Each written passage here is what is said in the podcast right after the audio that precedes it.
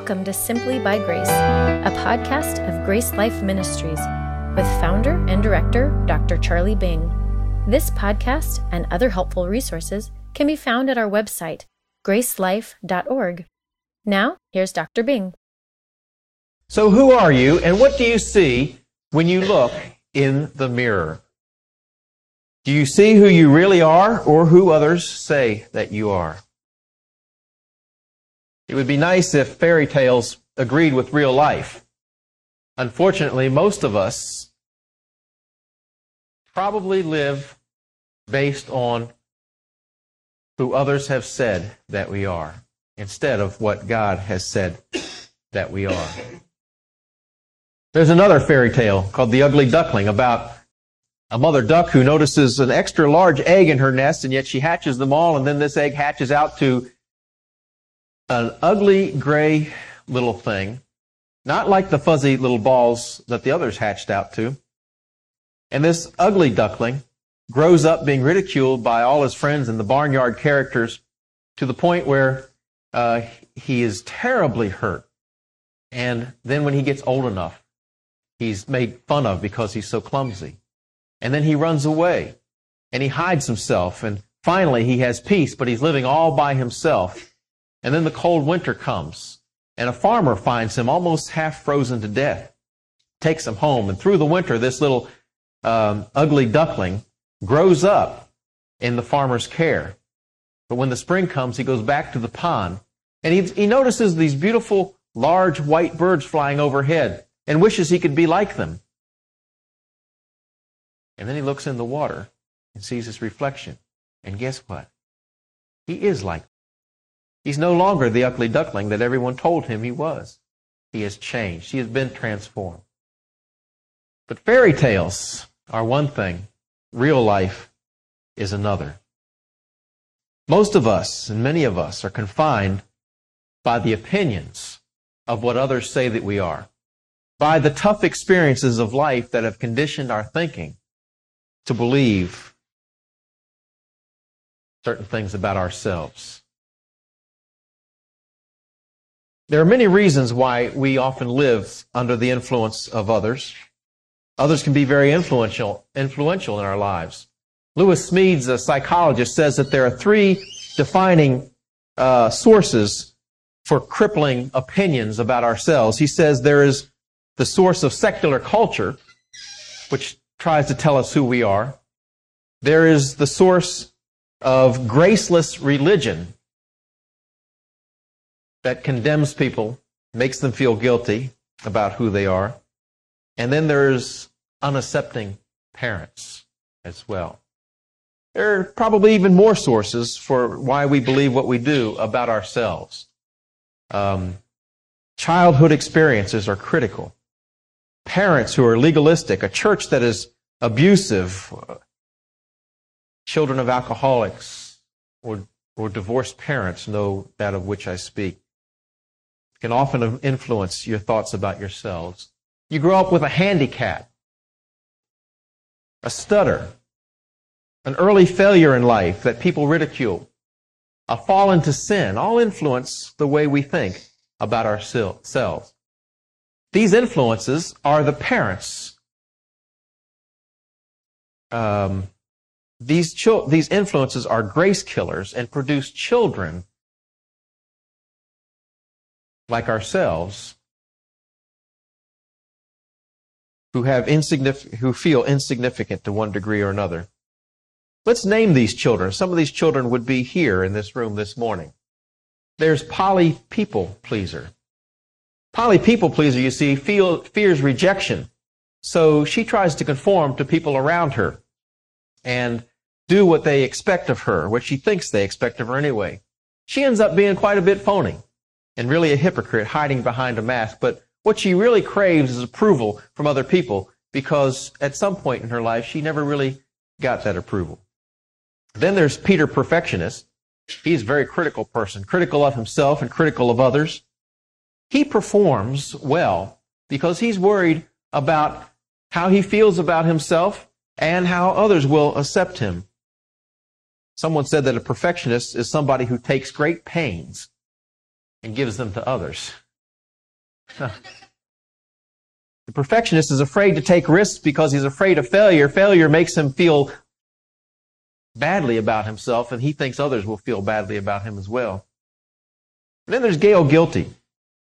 Gail lives under clouds of condemnation, always feeling inferior.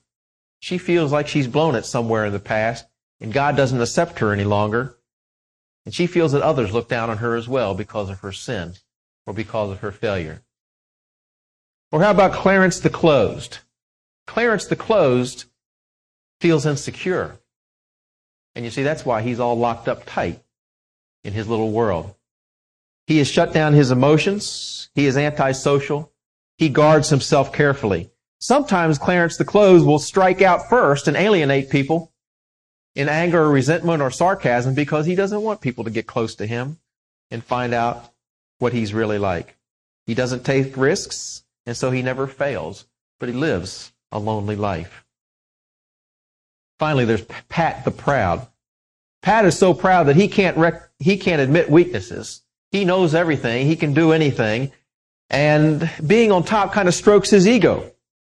But failure devastates him. He can't handle failure or he'll grow angry. But you see, Pat the Proud is a very insecure person. All of these are the children of grace killers, and there's many more. We could talk about those who are addicted. We could talk about those who are obsessive. We could talk about those who are depressed or suicidal or get into the extremes of life or find homes in the cults. But for one reason or other, these are people who are afraid to be who they really are, afraid to be real, because they think people won't like me. Something has conditioned them. Something has conditioned us to believe an unbiblical view of ourselves. I like what David Seamands wrote in a book called Healing for Damaged Emotions. He, he compares people to trees. Trees, and you know how uh, with a tree, if you cut it, saw it down, you can see the different rings in it, and, and those rings can be interpreted. But he says in most of the parks, the naturalists can show you a cross section of a great tree that they've cut and point out the rings of the tree what the rings reveal about the developmental history of that tree year by year. Here's a ring that represents a year when a ter- there was a terrible drought. Here's a couple of rings from years when there was too much rain. Here's where the tree was struck by lightning. And here's some normal years of growth. This ring shows a forest fire that almost destroyed the tree. Here's another of savage blight and disease. All of this lies embedded in the heart of the tree, representing the autobiography of its growth. Now he compares it to people. He says that's the way it is with us. Just a few minutes beneath the protective bark, the concealing protective mask are the recorded rings of our lives. There are scars of ancient, painful hurts. As when a little boy rushed downstairs one Christmas dawn and discovered in his stocking a dirty old rock put there to punish him for some trivial boyhood naughtiness. This scar is eaten away at him, causing all kinds of interpersonal difficulties. And here's the discoloration of a tragic stain that muddied all of his life. As years ago, behind the barn or in the haystack or out in the woods, a big brother took a little sister and introduced her to the mysteries of, no, the miseries of sex. And here we find the pressure of a painful, repressed memory of running after an alcoholic father who was about to kill the mother and then of rushing for the butcher's knife. Such scars have been buried in pain for so long that they are causing hurt and rage that are inexplicable. And these scars are not touched by conversion and sanctifying grace or by the ordinary benefits of prayer. In the rings of our thoughts and emotions, he says, the record is there. The memories are recorded and all are alive. And they directly and deeply affect our concepts, our feelings, our relationships. They affect the way we look at life and at God and at others and at ourselves. You see how we really don't see an accurate picture when most of us look in the mirror. We really don't know who we are. We have been so conditioned by the circumstances and the people throughout our life. In 1 Corinthians chapter 15, we're going to see a truth that can set us free from these wrong thoughts about ourselves. In 1 Corinthians chapter 15, we're going to see how grace should condition how we think about ourselves. We see Paul's perception of himself through God's wonderful grace. And what he concludes about himself is worth all the self-help books in Walden and all the counseling and psychologists in the United States of America. Let's read the passage. But we'll start in verse 16. Paul is speaking of the resurrection and how, and how it is crucial to the gospel that saves us. So anybody who's saved by the gospel has to appreciate the resurrection. Anybody who appreciates the resurrection has to appreciate what God's life can do in us. But he says after that, after he was, Jesus appeared to Cephas and the twelve, he says after that he was seen by over 500 brothers at once, of whom the greater part remain to the present, but some have fallen asleep. After that he was seen by James, and then by all the apostles. And then last of all, he was seen by me also, as by one born out of due time, or literally, as one abnormally born. For I am the least of the apostles, who am not worthy to be called an apostle, because I persecuted the church of God. But by the grace of God, I am what I am, and his grace toward me was not in vain. But I labored more abundantly than they all. Yet not I, but the grace of God which was in Paul shows in this passage how grace tempered his thinking about himself in two ways. First of all, we see that grace allowed him to admit his weaknesses. When we understand grace, it allows us to admit our weaknesses. Look again at verse 8. Last of all, he puts himself at the bottom of the list when he says, Last of all, he was seen by me also. You see, the other apostles had spent years in Jesus' presence and had seen the risen Lord after Easter, after Resurrection Day. And they had seen him and been with him and eaten with him on the shore and eaten with him in the upper room. Paul had none of this. While they were doing that, Paul was out trying to catch these critters, these Christians, and persecuting them and blaspheming God. And he was on his way to Damascus to continue doing that when Jesus finally appeared to him last of all. And he saw the risen Christ. Paul was at the bottom of the list. He not, not only was at the bottom of the list, but look what he says at the end of verse 8 as one born out of due time, or as one abnormally born. Literally. The word was used for a miscarriage, a dead birth, or a dead fetus. Paul was literally saying, as one who was aborted, insignificant. It happened to him suddenly. It was unlikely. He was the last in line. But Paul carried with him in his apostleship the stigma of being like an unwanted child, a mistaken child, a mistake in life. He wasn't being falsely humble here to get people's sympathy up. He was just telling the history of his life. Even his name, Paul, literally meant little one. And it seems that he may have been playing to the, what the Corinthians already thought about him. You remember at the beginning of the book of 1 Corinthians, Paul says, You're not mature, but you're carnal. You have divisions and quarrels among you. One says, I'm from Peter, and one says, I'm of Apollos, another says, I'm of Jesus. Not many wanted to claim Paul because Paul was short. Paul wasn't a good preacher. He says that about himself. His name means little one. He wasn't with the original apostles. He came tagged along later. Certainly he's not as important as them. And Paul says he agrees with all of this. He calls himself the least in verse 9. I am the least of the apostles, who am not worthy to be called an apostle. I agree with you, he's saying. I don't deserve to be called an apostle because I persecuted the church of God. None of the others had done that. But by the grace of God, Paul was able to admit his weaknesses. He was able to face them, he was able to discuss them with others, and talk about them. In another passage in 1 Timothy chapter 1 verses 12 through 14, Paul calls himself He says, I was formerly a blasphemer, a persecutor, and an insolent man. He says in verse 15 of that passage, he says, Christ came into the world to save sinners, of whom I am the chief. By God's grace, Paul could realize his past, admit his past, admit his wrongs, and call himself the chief of all sinners. When we understand the grace of God, we can admit who we were because we know we are no longer that.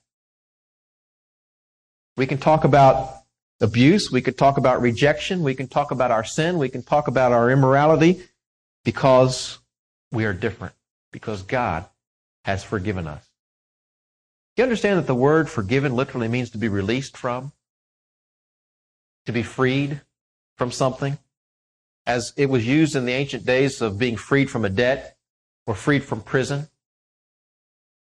When we are forgiven by Jesus Christ, we are released from our sin but we are released from its consequences and uh, its eternal consequences, and we are released from what it should be doing in our lives. We are no longer seen by God as a sinner, but He views us now as a son. So, how should we see ourselves? And why should we beat up on ourselves if that's how God sees us? And by the way, those of us who are campaigning for that position of chief of sinners, it's occupied. The position's filled. Paul says he owns that position.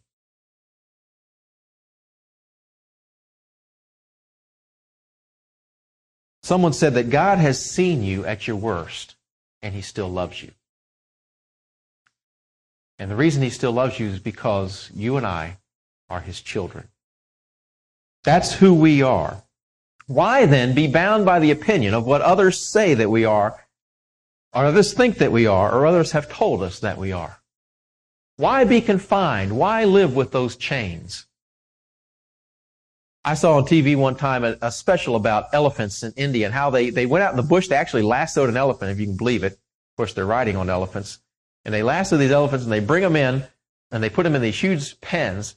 And, uh, and then they, what they do is they, they terrify these creatures with fire. And they keep them up all night and they taunt them and they beat them and they yell at them and uh, just scare them to death so that it just basically loses its mind. But the next day, that elephant is timid and controllable.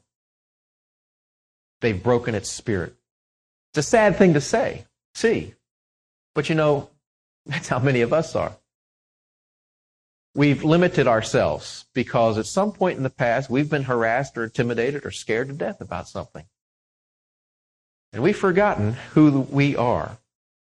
We've forgotten that there is a God who has created us special, a God who has paid the highest price in the universe for us, and a God who loves us as his children, and a God who would never reject us. So why are we hiding? Why are we ashamed? Why do we feel the way we do about ourselves? Can't we have the grace then to admit our weaknesses, our shortcomings, our failures, and even our sins? I have a great degree of admiration for those who can admit weaknesses. I think of uh, people on TV, TV stars, like, uh, like Willard Scott. You know, he has a bald head. And, uh, and he wears hats now and then, but usually, you know, he'll, he'll make fun of himself. Or how about Michael J. Fox, who not too long ago told everybody about his um, Parkinson's disease and how his left side shakes so much and did interviews. And I see somebody at Walmart with uh, the other day with a, um, a prosthesis from the knee down, wearing shorts. Fellow at the fitness club here works out regularly. His prosthesis from the hips down, wears shorts. They don't seem to care that anybody knows about their disfigurement. I admire that in a person. They somehow have found the ability to feel comfortable with themselves. But what we're trying to do is, is, say is that it goes way beyond our physical appearance into who we are, how we think. Do you feel comfortable with yourself, the way God has made you? Do you let the events of the past cower you in fear or strengthen you by God's grace? I think when we understand the grace of God, we, like Paul, can let the cracks show in our lives. We can learn to be ourselves instead of who others we want others to think we are. Grace allows us to admit our weaknesses, but it also allows us to understand our strengths. And Paul goes on to talk about what the grace of God has done for him. He says in verse 10, By the grace of God I am what I am. He recognizes his sinful past. But he says it's by God's grace I am what I am in the future. The grace of God makes us who we are today. And who exactly are we? You see, he's just making a plain statement of fact here. He's not bragging about anything. He's just saying, I am who I am by the grace of God. The God who made us, gave us new birth, made us a new person in Jesus Christ, and he's making us more and more into the image of his Son, whom he has promised we will be like someday. That's who we are. That is our destiny. That's who we must remember we are. You see, Paul is not being proud at all. In fact, to the contrary, he's just simply making a statement of fact. He's being realistic. To understand who we are by grace takes away all pride. We can't be proud of what God has done for us because he has done it. To understand grace is to have a realistic view of ourselves. John Newton, who wrote the song Amazing Grace, in his uh, older life had a practice of getting together with a friend for breakfast. And after breakfast, they would read a portion of Scripture, but since Newton's eyes were growing dim, he asked his friend to read this same passage, 1 Corinthians 15. And after his friend read it, he was silent for a few minutes, and then he made this comment. He said, I am not what I ought to be, however imperfect and deficient I am.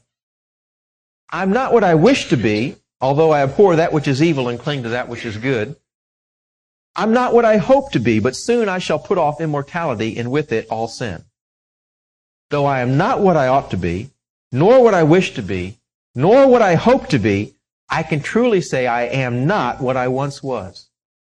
A slave to sin and Satan, and can heartily join with the apostle and acknowledge that by the grace of God, I am what I am. You see, friends, we're not what we ought to be. We're not what we hope to be, but at least we're not what we used to be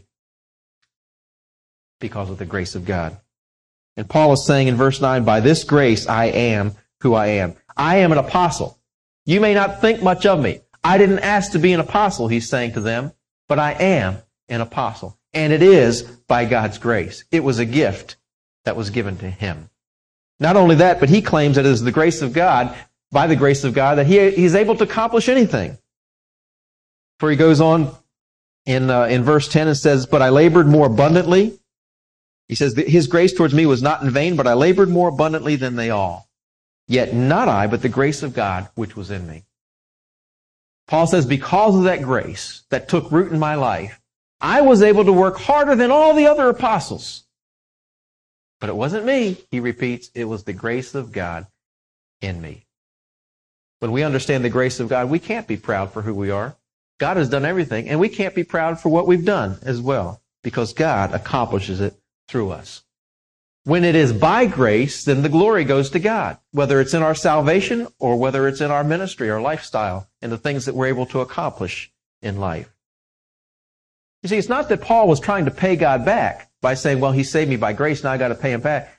Because that's not what grace is. Grace doesn't ask us to pay back. Grace is a gift. You don't ask anything back in return for a gift.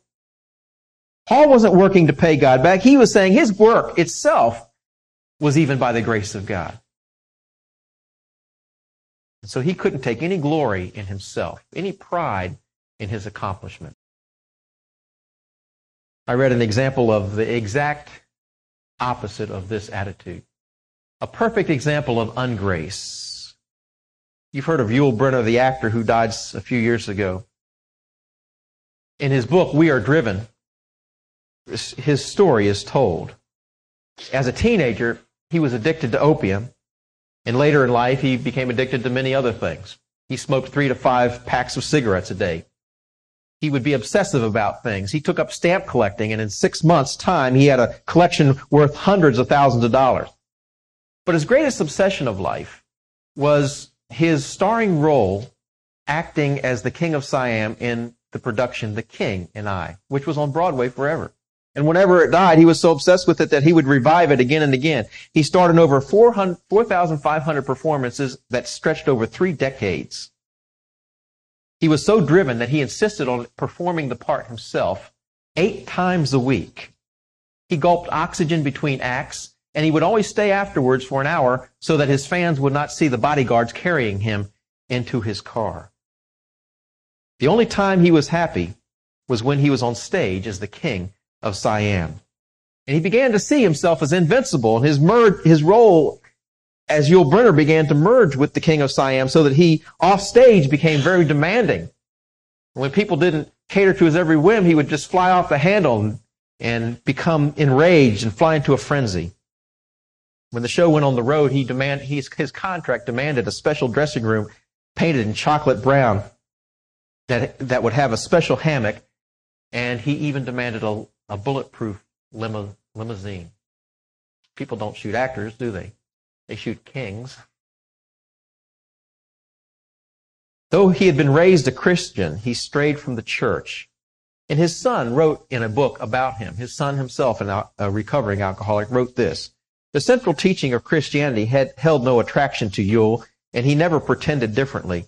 Having spent a lifetime imposing his will on the world about him, he had no patience for those who prayed, Thy will be done. This was Greek to Yul. Ego unbridled, Yul was willing was willingness run amok.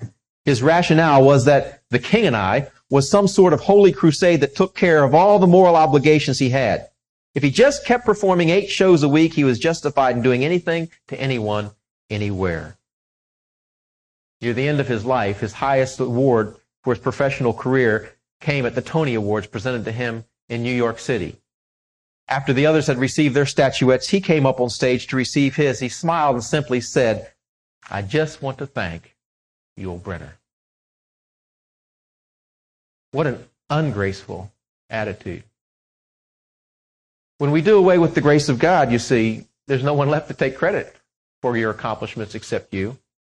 Paul said, I am what I am by the grace of God. It's the grace of God that labored in me. It's not me, but it was the grace of God. He says he gives all credit and all glory to God. The Bible says that when Jesus saves us, he puts in us a treasure. But that treasure is in clay pots. The treasure is the gospel, the grace of God. But it's in clay pots. We're just a pot. Anything good about us is by his grace. He's the light that shines in us and through us to accomplish what God wants us to do.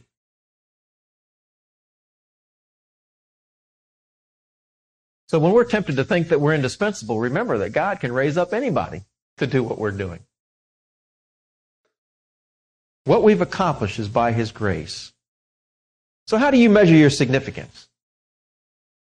By what you look like? What you accomplish? What others have said about you? The grades on your report card? The dollar amount on your paycheck? The home where you live? The car that you drive, the clothes that you wear, the designer names that you have on? Or do you measure your significance by who you are in Jesus Christ?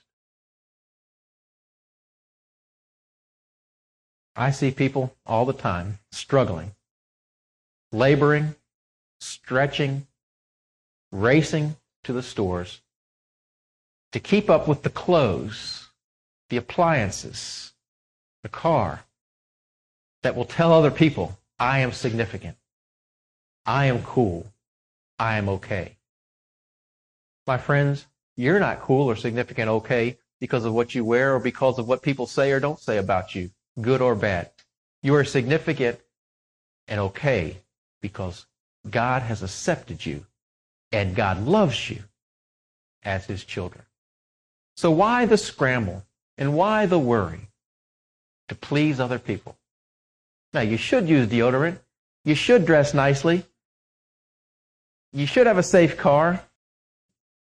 And if God gives you the means to get more, you may want to take advantage of that. But why the worry? Why the fretting? You're okay, whether you've got a, a ring in your belly button or not. God says you're okay. God loves you. Who do you see in the mirror?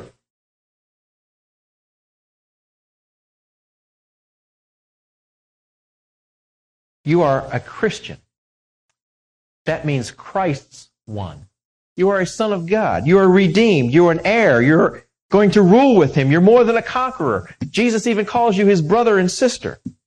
The Bible says you're accepted in the lo- beloved. Live up to what God thinks about you. Live up to who he thinks you are. And remember, for, and forget about what others say. Forget about what you've learned in your childhood or, up, or upbringing, what you've been conditioned to think, and think about what God says you are. If we were to go back and apply grace to these children of grace killers, we would tell Polly, people pleaser, be yourself. Don't worry about pleasing everybody else. Just please God. God accepts you the way you are, and He loves you. We would tell Peter, perfectionist, chill out. It's okay to be less than perfect. Relax. Gail the guilty, we'd say, child, you are forgiven. Jesus no longer sees you in sin. And Clarence the close, we'd say, don't be afraid to let crack show in your life. Don't be afraid to love other people, get close to them. Risk it. Risk being hurt. You will be hurt. But God loves you. And to Pat the proud, we would say, we're not impressed with what you do. And we love you even when you're not on top of the pile. It's okay to fail. When you look in the mirror, do you like what you see? God does. God likes you. And you need to come to grips with that. It's hard to accept ourselves. But God accepts you. And you need to. Now, an interesting thing in the gospel is that at the very beginning of Jesus' career, in his ministry, Lord, better word, the very first thing he did, remember, was that he got baptized. He had done nothing. He gets baptized, and at the baptism, the heavens open up, and this great voice comes down from heaven saying, This is my beloved Son, in whom I am well pleased. Wait a minute. Jesus hasn't done a thing yet. Yet God is happy with him. Why? Because he said, This is my beloved Son.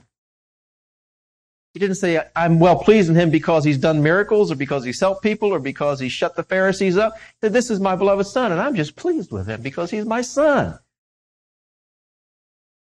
My friends, we don't have to work to earn God's approval or perform to be accepted by Him. God looks at you and He says, I love you because you're my son, because you're my daughter. We don't have to live in fear and bondage to the past or others' opinions about ourselves because God loves us. That ought to be a freeing truth for us. We ought to be free to be ourselves. To take off the phoniness and the masks and to live a life of sincerity and honesty with one another, and to rejoice in the differences. God has made us different from one another. And not only that, but it frees us to accept others and be less critical or less judgmental of others, and to love them and to forgive them as God has forgiven them. Maybe it's time to take another look in the mirror, to behold a new reflection, and to see this time not what others have said that we are, but who God says that we are. Maybe it's time to stretch our wings and see if we really can fly with the swans. To try it again. Remember who you are.